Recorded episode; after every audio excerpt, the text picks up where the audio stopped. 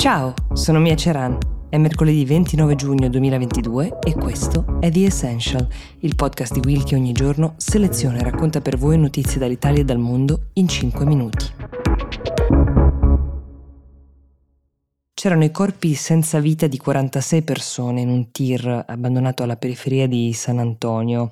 San Antonio è una città del Texas che si trova a 250 km dal confine tra Stati Uniti e Messico.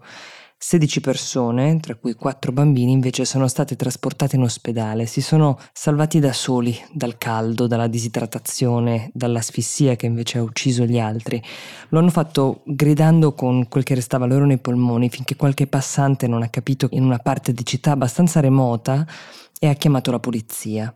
È la più grave perdita in termini di vite umane di questo genere nella storia degli Stati Uniti. C'è un precedente del 2017 in cui sono state trovate morte 10 persone in un camion simile, sempre a San Antonio, in un parcheggio di un Walmart, uno di quei grandi magazzini americani.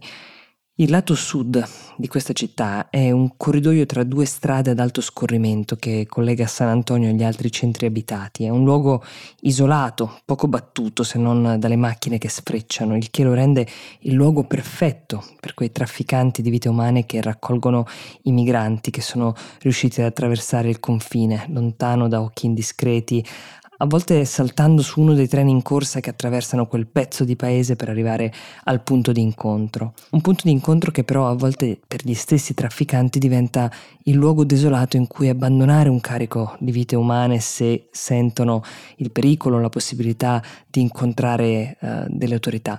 I sopravvissuti a questo giro erano bollenti, così hanno raccontato i soccorritori, quasi tutti prossimi allo svenimento. Dovete immaginare che San Antonio ha un clima quasi desertico, le estati sono torride, con temperature che in questi giorni si aggirano sui 40 gradi.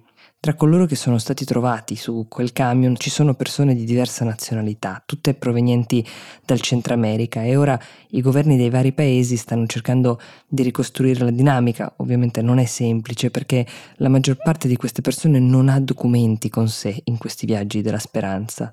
L'FBI da parte sua indaga per ricostruire a sua volta gli eventi, provare ad arrivare dei responsabili. Alejandro Mayorkas è il segretario americano della Homeland Security, cioè la sicurezza interna degli Stati Uniti e il suo dipartimento in questo momento è a capo delle indagini. Ma il dibattito che si apre adesso assume necessariamente i toni dello scontro politico e non è sempre edificante. Ad esempio, il governatore repubblicano del Texas, Greg Abbott, non ha perso tempo per rinfacciare le morti al presidente Biden, definendo l'accaduto il risultato della sua politica criminale di confini aperti. L'uomo che invece si candida per battere Abbott alle prossime elezioni, il democratico Beto O'Rourke, ha commentato proponendo di smantellare questo giro di vite aumentando le vie legali per dare accesso ai migranti, parlando proprio di avenues for legal immigration, non pertugi ma ampie strade.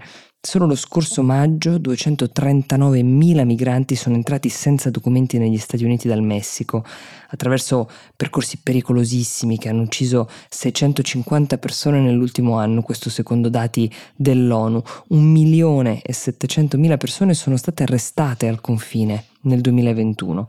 Il tema dell'immigrazione è un tema eterno e insoluto negli Stati Uniti, principalmente geografico. L'America rappresenta per molte di queste persone che scappano da povertà, da violenze, l'unica speranza raggiungibile. Spesso si affidano ai trafficanti, cui affidano intanto risparmi di una vita per portarli su, spesso su un camion che però, come è accaduto questa volta, rischia di non arrivare alla destinazione che immaginavano. The Essential per oggi si ferma qui. Io vi do appuntamento a domani. Buona giornata.